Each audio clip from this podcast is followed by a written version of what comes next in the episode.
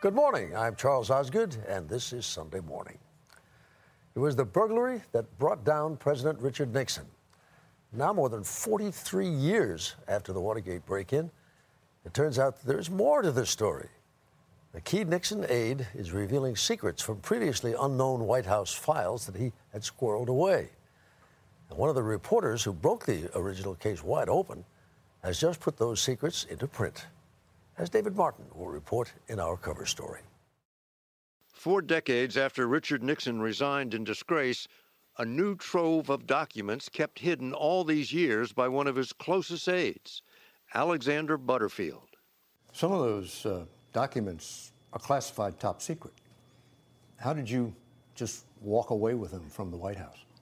It was easy. I just walked away with them. And gave them to Bob Woodward, of all people, the reporter who helped bring down the president.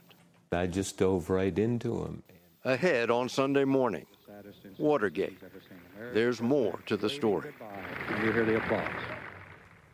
Forget the old saying that the doctor is in. When it comes to one PhD in psychology, it's more accurate to say the doctor is on, on TV, that is. This morning, Tracy Smith will profile Dr. Phil.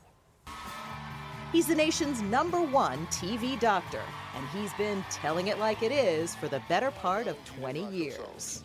Did you drink this morning? No. Because I smell alcohol on you. Oh, do you? Yes. Wow. Did anybody ever say to you, tone it down? Hundred thousand times. And you said, I'm not that guy. We'll make a house call on Dr. Phil ahead on Sunday morning. We have a session of questions and answers this morning with Charles Koch, the billionaire and donor to political causes. Anthony Mason is our man with the questions. One of the most successful businessmen in the world, conservative billionaire Charles Koch is also one of the most vilified men in American politics. Like Harry Truman said, if you can't stand the heat, don't go in the kitchen. But it's got to be unnerving on some level. I'm used to it. Later on Sunday morning, in his first in depth TV interview, Charles Koch on business and politics and the death threats he now gets every day. Then it's on to a battle experts are waging against an invasion. Molly Hall takes us to the front lines. The tranquil coral reefs of the Atlantic hide many treasures and a looming menace the lionfish. The numbers are just escalating out of control. An undersea epidemic and a tasty solution. Ahead on Sunday morning, we're under the sea hunting the dangerous but delicious lionfish. Seth Doane gives us a look inside North Korea. Steve Hartman salutes the fathers of the bride, and more. Ahead, lionfish, a species with bite. But first, we head to the Democratic People's Republic of Korea. Welcome to Play It, a new podcast network featuring radio and TV personalities talking business, sports, tech, entertainment, and more. Play it at play.it. North Korea pulled out all the stops to mark its 70th anniversary this weekend, and its communist leaders invited company, including Seth Doane, who files this Sunday Journal. Well, they may be the most secretive country on earth, but they sure know how to put on a show. This was Saturday night's Torch Parade, featuring tens of thousands of people running in sync with real live torches through the spitting rain on slippery Kim Il sung Square. We watched mesmerized. Also watching was Kim Jong un, North Korea's 30 something ruler, who had quite a day of parades. Earlier Saturday, he presided over perhaps the biggest ever ceremonial display of military might in modern North Korean history. One of the things that you can't quite appreciate when you see this on television is with all of this goose stepping while you're standing here, the ground is shaking. This was saber rattling on a grand scale.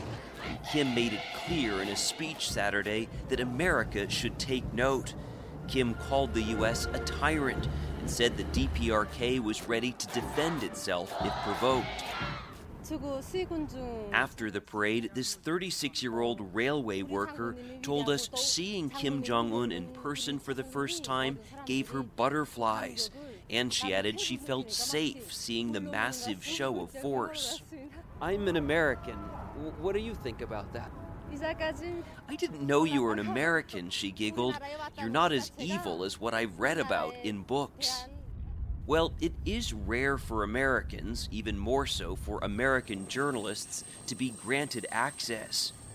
The price of admission for foreign journalists entering North Korea is that the government decides exactly what you see. We're taken to tourist sites with absolutely no news value, and to subway stations built decades ago. Though even here, amid the out of date details, you glimpse just how significant the government's role is in everyday life, be it leaders' pictures on subway cars or even on pins. As Americans, we hear that life in North Korea is difficult. D- does it feel that way to you?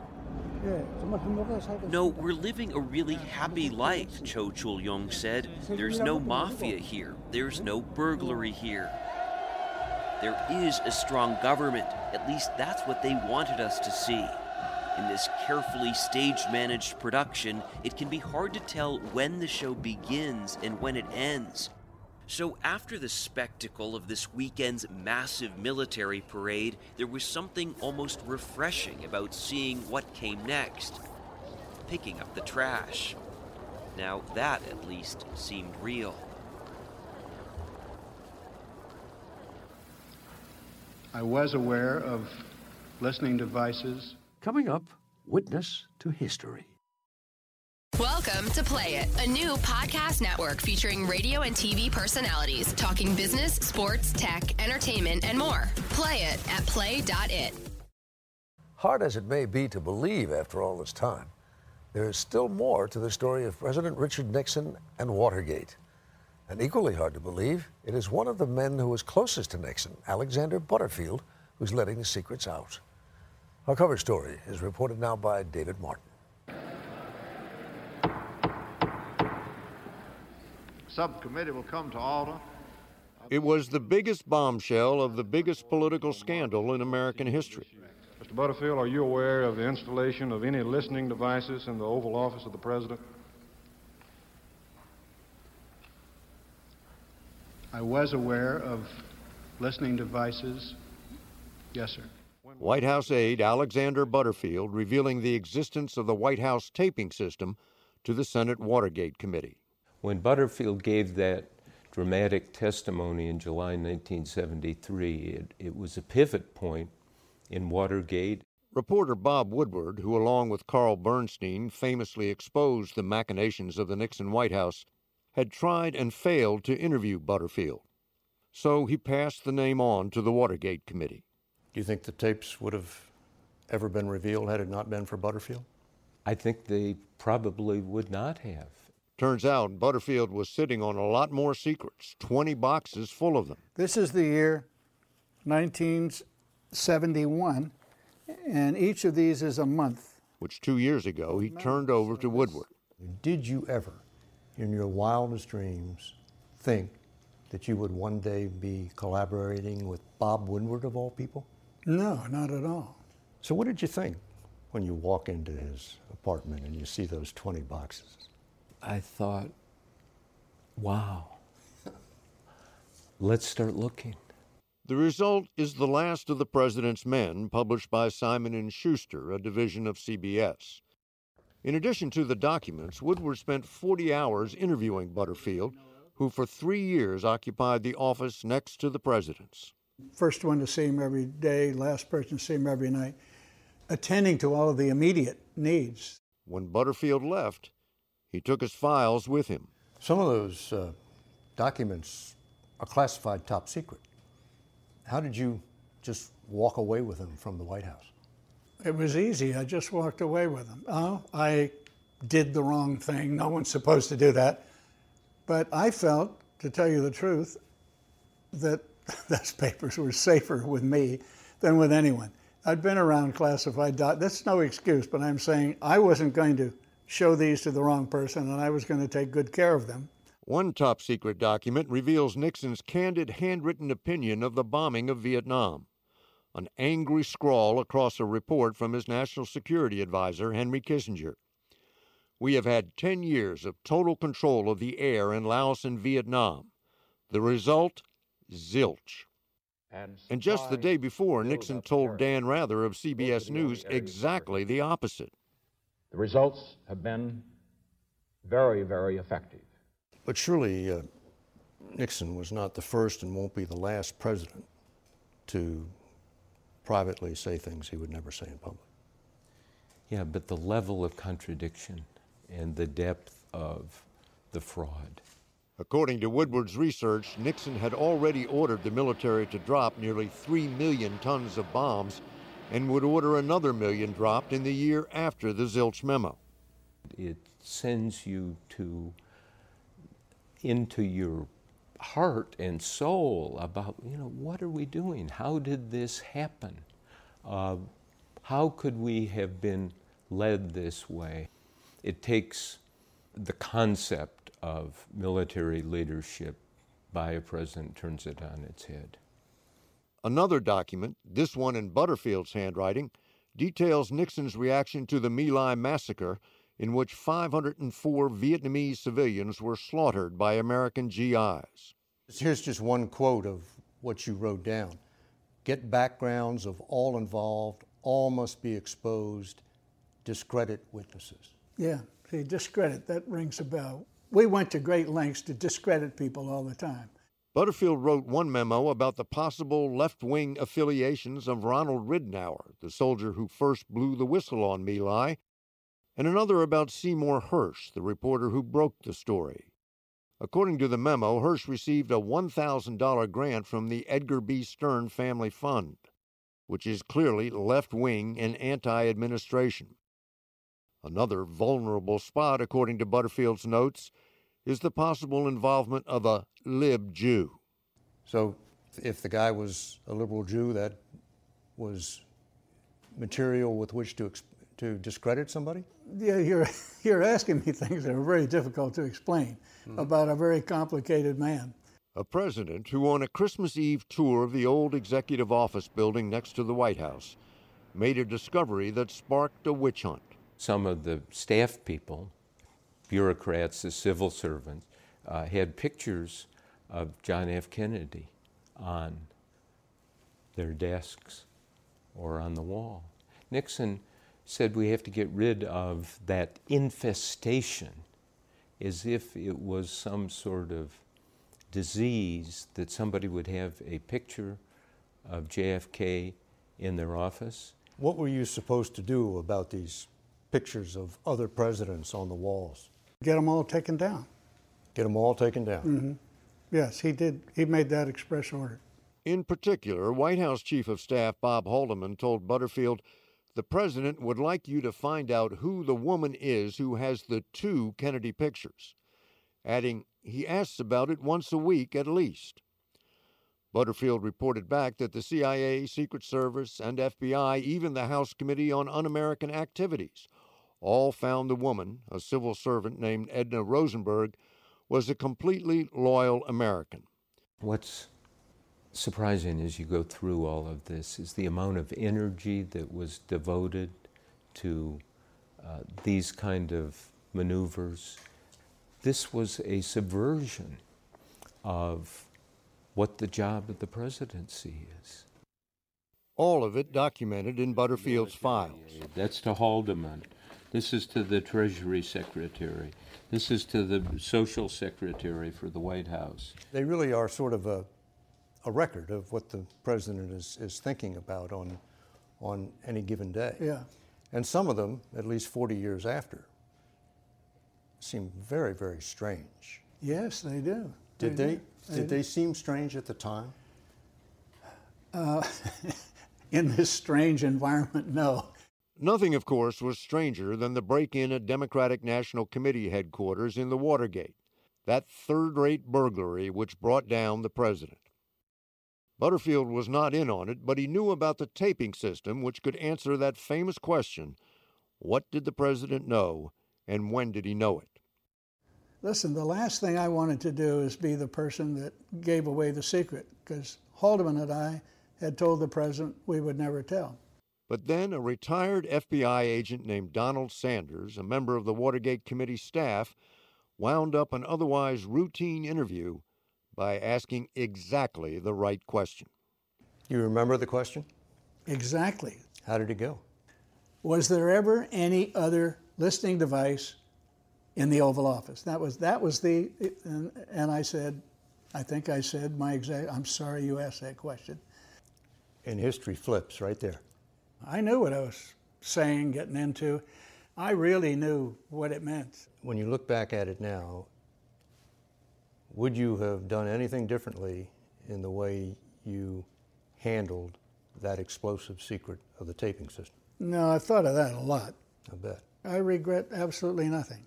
I didn't do everything right, but I satisfied myself that I didn't tell a lie. It was, of course, the tapes that revealed the president had obstructed justice by ordering the cover up of the Watergate break in. Nixon was forced to resign, and Butterfield faded into retirement in California. This is that meeting that presidents have just before they go up to, to the Capitol to be sworn in as the new president. But now he's back to teach us all one of the basic lessons of journalism. There is always more to the story. There's the president waving goodbye, and you hear the applause.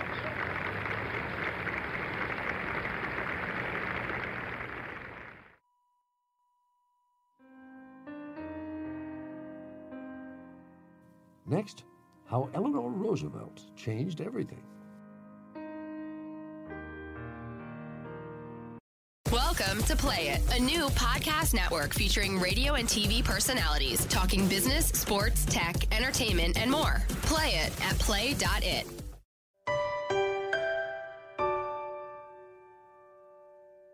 And now a page from our Sunday morning almanac. October 11th, 1884, 131 years ago today. The day Anna Eleanor Roosevelt was born in New York City. A niece of Theodore Roosevelt, Eleanor married her distant cousin Franklin Delano Roosevelt in 1905. Following the 1932 election, the couple moved into the White House, where Eleanor transformed the role of First Lady. She traveled the country to see the misery of the Great Depression firsthand, in improving the health of our children. and she openly expressed her personal views at press conferences and in a daily newspaper column. Following her husband's death in 1945, Eleanor Roosevelt soldiered on as a tireless advocate for the United Nations and other causes. All of which led Edward R. Murrow to pose this question to her on the CBS program Person to Person in 1954. Why do you work so hard? what else would I do? I live alone, and uh, my children are all busy and all have lives of their own. I wouldn't want them to be worrying about mother having nothing to do.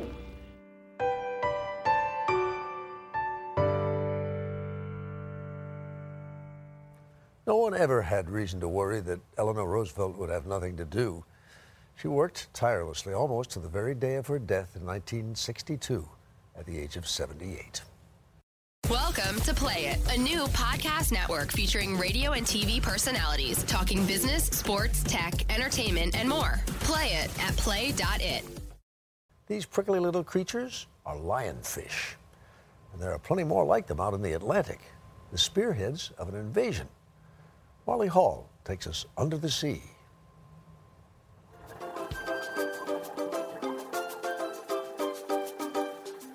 The Atlantic's coral reefs bustle with marine life, natural paradises filled with creatures of all colors, shapes, and sizes, including the lionfish. But this species is far from its native habitat. In fact, it's a sign of troubled waters. A lionfish is a beautiful, wonderful, ornate reef fish. It's native to the Indo Pacific Ocean. And now in these oceans, we have lionfish, which don't belong, swimming all over our reef areas. From scales to tails, Lad Aiken studies lionfish for the Reef Environmental Education Foundation. How did they get here? Well, they're super popular in aquariums. And just like we see with other things, people sometimes set their pets free. And soon a few abandoned pets started multiplying. A single lionfish can produce 2 million eggs a year. And with no natural predator in the Atlantic, there's plenty of this fish in the sea. Year after year, their numbers keep growing and growing. Lionfish are always on the hunt for their next meal, gulping down whatever they can find. Many of them the young of fish we eat, like grouper and snapper. We could see extinctions of species. We could see reductions in populations of species we rely on economically, and those are worst case scenarios. You guys are removing a lot of lionfish from these surrounding waters. I'm a best case scenario kind of guy, and I see that we are engaging a lot of people right now. It's a great event. It started That's mainly through what Akins calls derbies. I think we should hand out some award money and prizes. Competitions across the U.S. and Caribbean for scuba divers to kill as many lionfish as they can. The goal is to leave no lionfish behind. For a better look at a derby near Fort Lauderdale, Hey, frame back! All it back! we went underwater with Project Baseline. Prepare to dive. It's a nonprofit organization that's documenting the conditions of the world's oceans. Topside, Nemo reporting. My life support systems are okay and my vents are secured. Co founder Robert Carmichael took us to a shipwreck 120 feet down where lionfish like to feed. There they are. Here come oh. the divers oh, now. Oh, yeah. Okay, maybe, maybe they can snag that lionfish over there. Lionfish can't be baited, trapped, or trawled. So the Derby scuba divers must spear them one by one, exercising patience and caution to avoid their venomous spines. To prevent painful, though not deadly stings, they place the fish in a plastic tube known as a zookeeper.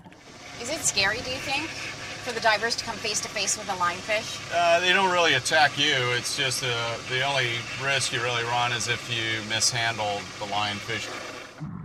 Which is exactly what happened to diver Patrick Peacock.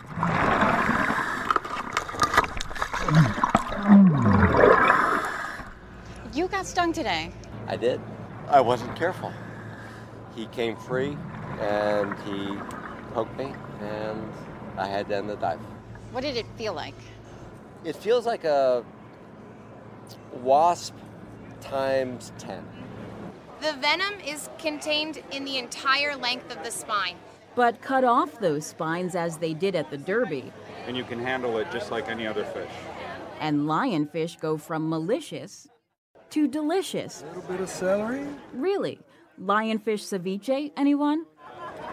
It's good.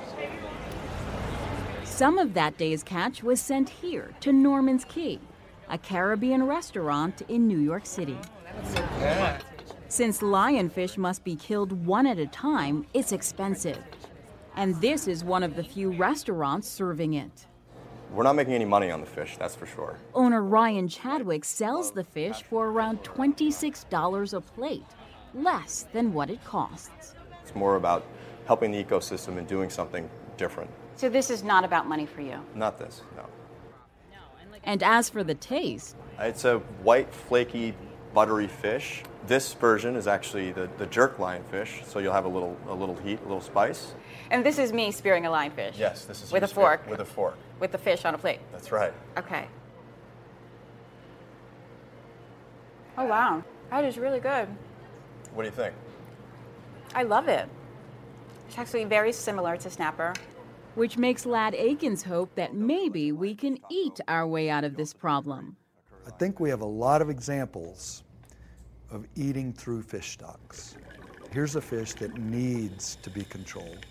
And if we can provide a culinary value, I think we can impact the lionfish population just through removal for consumption. That sounds pretty good to it's me. It's a win-win for everybody, except the lionfish. If you bring your wallet and a sense of adventure. Bon appetit.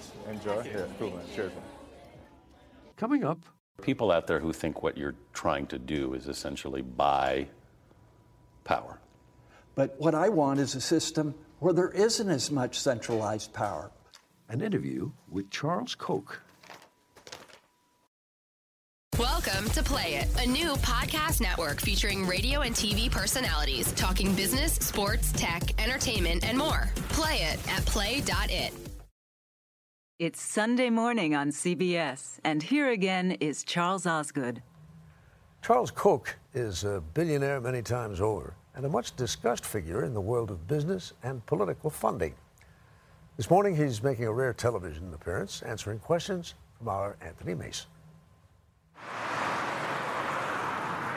When Charles Koch took over the family business nearly half a century ago, he had a vision for the oil company that his father founded. I worked out okay, how much can we grow over a period of time?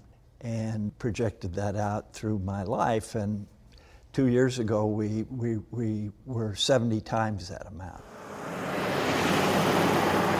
Koch Industries, headquartered in a sprawling glass and granite campus in Wichita, is now the second largest private company in the country.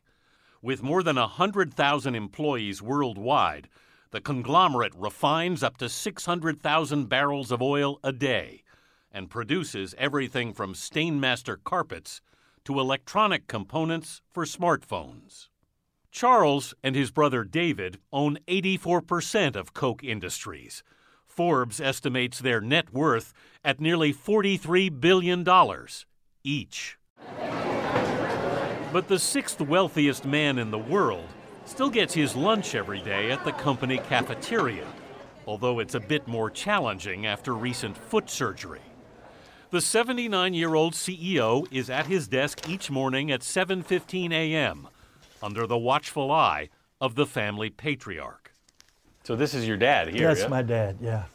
Fred Koch made his first fortune building refineries for Stalin's Soviet Union and became a fervent anti-communist. It may be a, either a blessing or a curse. In his office, Charles keeps a framed letter Fred wrote to his first two sons when he took out an insurance policy for them. If you choose to let them, this money destroy your initiative and independence, then it will be a curse to you, and my action in giving it to you will have been a mistake. So that's the way he was. Koch also inherited his father's distrust of big government. Exercise your power! And he's used his fortune to bankroll a network of conservative groups that helped give birth to the Tea Party movement. That's made this billionaire and his brother among the most vilified men in American politics. There's a cartoon you might enjoy. Run, everybody, run for your life. It's them. It's the Koch brothers.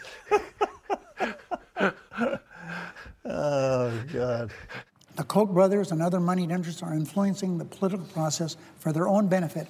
Among Democrats, like Senator Harry Reid, Koch has become a code word for corporate villainy. They're trying to buy America, and it's time that the American people spoke out against this terrible dishonesty of these two brothers who are about as un American as anyone that I can imagine.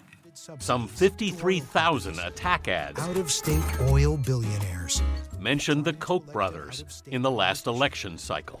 If the Kochs and Cassidy win, Louisiana loses. Like Harry Truman said, if you can't stand the heat, don't go in the kitchen. But it's got to be unnerving on some level. I knew I'd get heat, but I didn't know it'd be this vicious and this dishonest. We're helping farmers feed the world. But Koch's now trying to give the family name an image makeover. Families worldwide rely on the daily essentials we help make. The company has launched a national ad campaign. We are Koch. And in a new book, Good Profit, Koch lays out the market based management philosophy that drove his company's phenomenal success and writes about the values that drive him personally and politically. One of four Koch brothers, Charles went to MIT, like his father, but not before bouncing around eight different schools. What would you say the sort of source of your rebelliousness was? I'm uh, kind of a contrarian, as you probably know from all the different things I do. I do things differently than other people. What are you doing that for? You're just creating trouble for yourself. The notoriously private billionaire agreed to his first in depth TV interview at his Wichita home. What's it, what's it like living with this guy? Interesting. where we also met Liz, his wife of 42 years. Why are you the one brother still in Wichita? Because my, my father said either come back to run the company or I'm going to sell it. And none of the others wanted to come back. Yeah, but that's not the whole reason. The real reason, you could have moved many times. You could have moved Koch Industries anywhere in the world you wanted to. But this is a great place for raising children and running a business, business. with values. It was while he and Liz were building their house here in 1973 that Koch confronted his first major crisis as CEO the Arab oil embargo. I thought we might go broke. You thought you might go bankrupt? Bankrupt. Was that the scariest time for the company? Well, that and uh, and the scariest for me when we had the takeover attempt by the stockholders. There's some in my family, and uh, that was pretty scary. And all the lawsuits that followed it, that was pretty depressing. In the early 80s, the Koch family broke into open civil war when Bill and Fred Jr. challenged their brothers for control of Koch Industries. The battle would drag on for nearly two decades. And while Charles and David prevailed, Charles says the settlement prevents him from talking about it. To spread his free market philosophy, in the 70s, Koch co founded the libertarian think tank, the Cato Institute, to advocate for a radically smaller government with reduced regulation and no subsidies. But during the administration of President George W. Bush, the Kochs decided to get more active. He's a fine person. I'm, I'm sure he meant well. Then he, he grew government more than just about any president before him, and he got us in counterproductive wars. So that's when I decided we needed to get into politics. The Koch brothers have helped fund a complex network of political action committees and advocacy groups, many of them tax exempt, so donors don't have to be disclosed. The network, which now rivals the Republican National Committee in its financial clout, will spend $300 million in the next election year. Do you think it's good for the political system that so much what's called dark money is flowing into the process now? Well, first of all, my uh, what I give isn't dark. Like what I give to, politically, that that's all reported. It's either to PACs or to the candidates, and what I give to my foundations is is is all public information. But a lot of our donors don't want to take the kind of abuse that, that I do. They don't want these attacks, they don't want the death threats. So they aren't going to participate if they have to have their names associated with it. But do you think it's healthy for the system that so much money is coming out of a, a relatively small group of people?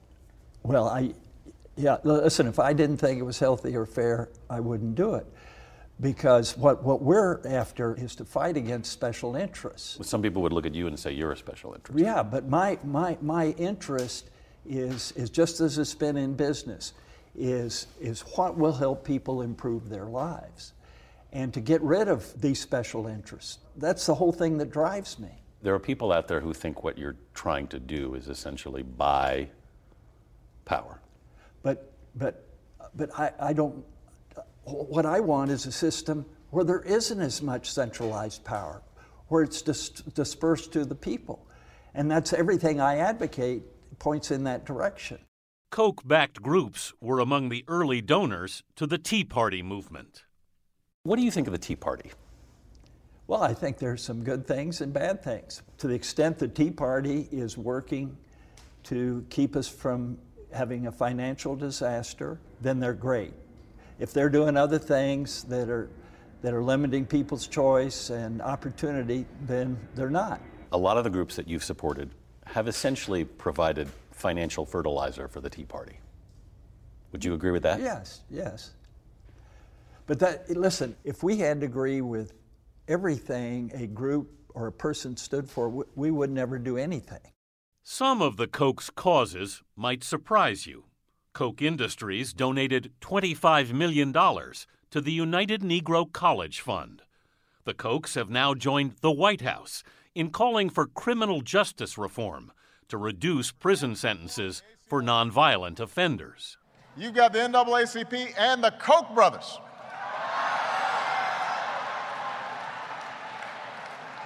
No, you got to give them credit. Did you ever think you'd be working with the Obama administration on anything? Yeah. Well, I'm like, I, I feel the way Frederick uh, Douglass did. He, he said, I'll, I'll work with anyone to do good and no one to do harm. You don't really consider yourself a Republican. Not at all. No, I consider myself a classical liberal. The way I look at it, the Democrats are taking us at, a, at about 100 miles an hour over the financial cliff and, and towards this two tiered society, and the Republicans are taking us there at 70 miles an hour. Lesser of two evils. Well, I, I don't like to put it that way. I, I would say, uh, uh, yeah, less unproductive. Five Republican presidential candidates, including Scott Walker, who since dropped out, were invited to the Koch brothers' most recent donor meeting in August. Donald Trump, who was not on the guest list, tweeted, I wish good luck to all the Republican candidates that traveled to California to beg for money, etc., from the Koch brothers, adding the word puppets with a question mark. Are you intending to support a candidate for president? Well, it, it depends. If Donald Trump got the nomination, would you support him? I made a vow I'm not going to talk about individuals because if I said, just like David said he liked Walker, so now all the press is, boy, we put all this money behind Walker Right. and, and he had to drop out. We didn't put a penny. David said he liked him. Were you surprised Walker's candidacy didn't resonate in any way? Uh, well, I, I thought it would resonate better, but, but uh, he wasn't a very good campaigner. So you may agree with us on a number of issues, but if you're presenting him in a way that doesn't resonate, that doesn't do any good. So we can't support you. That's we're not I- interested in in attacking windmills. But Charles Koch is not about to abandon the fight. Behind that genial Midwestern manner is a billionaire who sticks to his guns. You've effectively made yourself a target. Yeah, I got I, I get, get a lot of death threats. And I'm now on Al Qaeda's hit list too. Mm-hmm. So that's that's really getting in the big time. Gets pretty scary. That hasn't stopped you. No, I, I, I decided long ago I'd, I'd rather die for something than live for nothing. And ahead right now on Sunday morning, We're doing something from Basil. Chef Paul Prudhomme's recipe for success. It happened this past week. The loss of Cajun food's greatest champion. Now that's what I call a pot of jambalaya. Celebrity chef and restaurateur Paul Prudhomme died on Thursday of an undisclosed illness. The youngest of 13 children, Prudhomme helped his mother in the kitchen from an early age. And after years of apprenticeship in other people's restaurants, he opened his own. K. Paul's Louisiana Kitchen in 1979. The restaurant, with its innovative blend of spicy, down home recipes, became a culinary landmark We're doing something from Basil. Basil. Through TV shows and cookbooks and personal appearances, Prudhomme devoted his life to making people happy, one mouth-watering dish at a time. That's what Louisiana food does, and that's what Cajun food does. It creates excitement and it creates emotion in you. You know that you've had a great time. Cajun chef Paul Prudhomme was 75. Just ahead, The happiest moment of my life walking down the aisle with both of them. father of the bride times two. Welcome to Play It, a new podcast network featuring radio and TV personalities talking business, sports, tech, entertainment, and more. Play it at play.it. A wedding with two fathers of the bride may not be a traditional affair, but it sure is a memorable one. Here's Steve Hartman. For most of her life, 21 year old Brittany Peck of Elyria, Ohio, felt caught in the middle, torn between two men she truly adored her father, Todd Bachman, and her stepdad, Todd Cendrosky. I felt like maybe I need to just, like, Pick? yeah, basically. Yeah, What a position to be in. I know. It was really, really tough. So. I was in kindergarten. This all began back when Brittany was six. Her parents split up, then got wrapped up in a bitter custody battle. It was riddled with lawyers and courtrooms.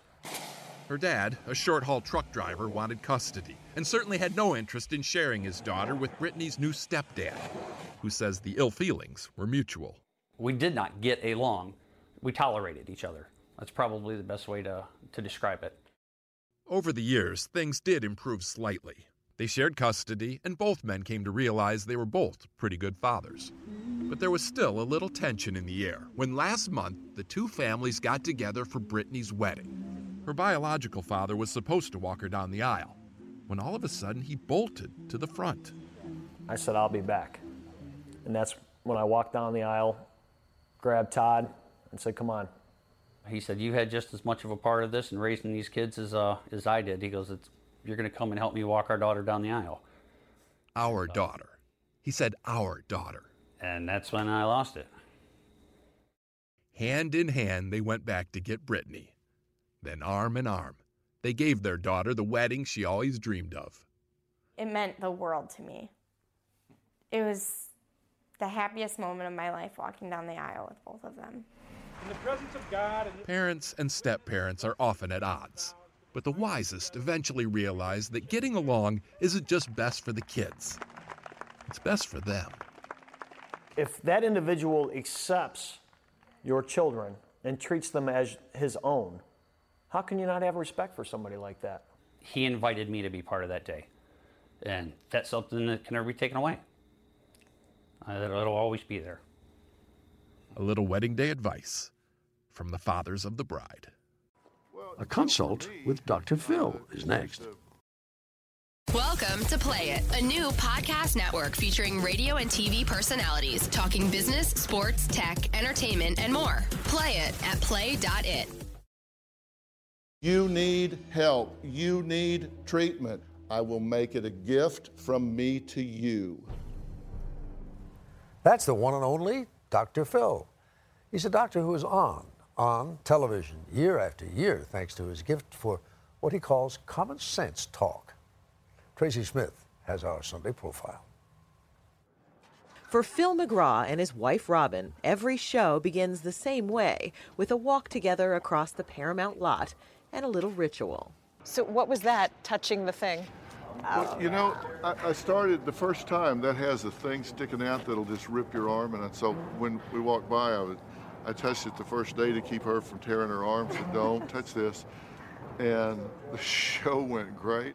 14 seasons in, the Dr. Phil show is still going great. Let's do it. Have a good show, everybody. Here we go. This is a safe place to talk about hard things. Have a great show. Fueled by enthusiastic audiences, an endless parade of troubled guests, Can you walk? Barely. And a host who knows how to put on a show. You are a heroin addict, and you did heroin today, correct? Really? Heroin? Somebody asked me one time, he said, Dr. Phil, isn't what you do a lot of a lot of it just entertainment? Clearly an attempt to be insulting. And my answer was, my God, I hope so. If it isn't, they won't watch. You are drunk in a bar at 1.30 in the morning fighting with a cop. That is not good mothering. You need help. Is this an intervention?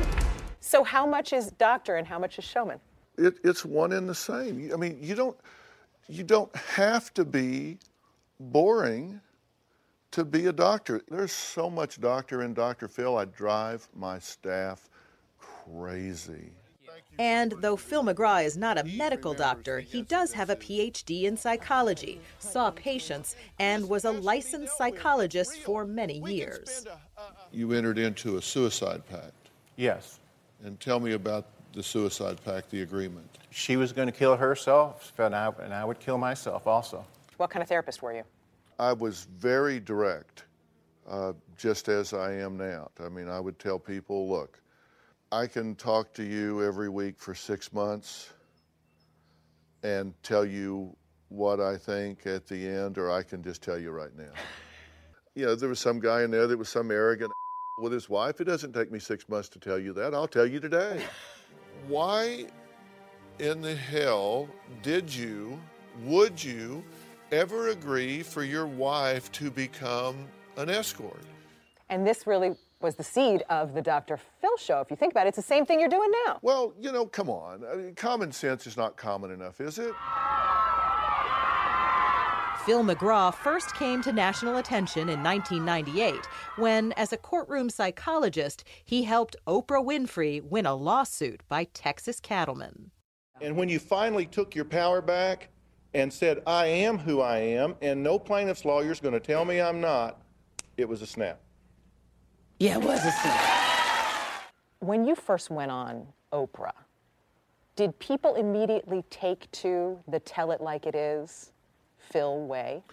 Some took to it and thought, wow, this guy is absolutely the second coming of common sense. And some thought, this guy's an absolute barbarian. I agreed with both of them. What do you mean? I'm not for everybody. That's why you got a remote control. Dr. Phil is loading up the truck and moving to Beverly. After five years on Oprah, Dr. Phil got a show of his own, This is our first show. This is number one, okay? drawing millions of fans and a few critics. Who's in the middle there? It's Alana. You took her to meet a registered sex offender. I made a mistake. People make mistakes. It's the cover up and not the mistake that creates the biggest problem. Is part of your show's popularity that it is, for lack of a better term, a freak show? Um, absolutely, unequivocally not. It's not even almost a freak show by any stretch of the imagination. Do you and think- that is an absolute insult to the people that come on that show. So you think the idea that people get off on seeing other people with problems is not really why people watch the show? I absolutely know that's not why people watch the show. What do you think they're tuning in for? We are delivering common sense, usable information to people's living rooms every day for free. His own life story could and has filled several books. The only son of an alcoholic father who made life unpredictable at best. I'm walking home with some friends, which was a rare thing for me. We're walking up the street. I get up there, and it's my dad. He's in his underwear, oh, laying on the driveway with his pillow. What do you do? You know, so you're embarrassed, of course. Were you angry? You know, I was not. I- I can remember sitting back and looking at some of this stuff and thinking, these people are crazy. I had to have been mixed up at the hospital. So could your family have been guests on the Dr. Phil show? Uh, it could have been a season. And they'd probably say the same thing about me. What color are your shoes? They're pink. Yes, they're pink. The family Phil and Robin created sons Jay and Jordan, daughter in law Erica, and grandchildren London and Avery are frequent guests on The Dr. Phil Show as proof positive that life is what you make it. That's London not there. Yes, it is. But Phil's tough love approach doesn't apply to the grandkids. Do you spoil your grandkids? I spoil them rotten. Isn't that something that Dr. Phil would counsel against? No, I no, don't think you don't have- think so? No, no, no. If they want popsicles for breakfast, go for it. Seems like Grandpa Phil is a softer guy than the one Robin met as a teenager. I was just a little bit surprised that he was so uh, quiet and so stern. Was that a challenge to you? So it was a challenge, yes. So I thought, wow, you're not very nice. She set the ground rules early on. I will never be your patient. and don't ever try to be my doctor. If I need a shrink, I'll go to the yellow pages. Because I don't need you analyzing me and my behaviors. He went, gotcha. And he hasn't done it since? He's never done it since. And there's another thing he won't do. Do you play Scrabble with me ever? No. Okay, why? Because you beat me like a. That's right. I do.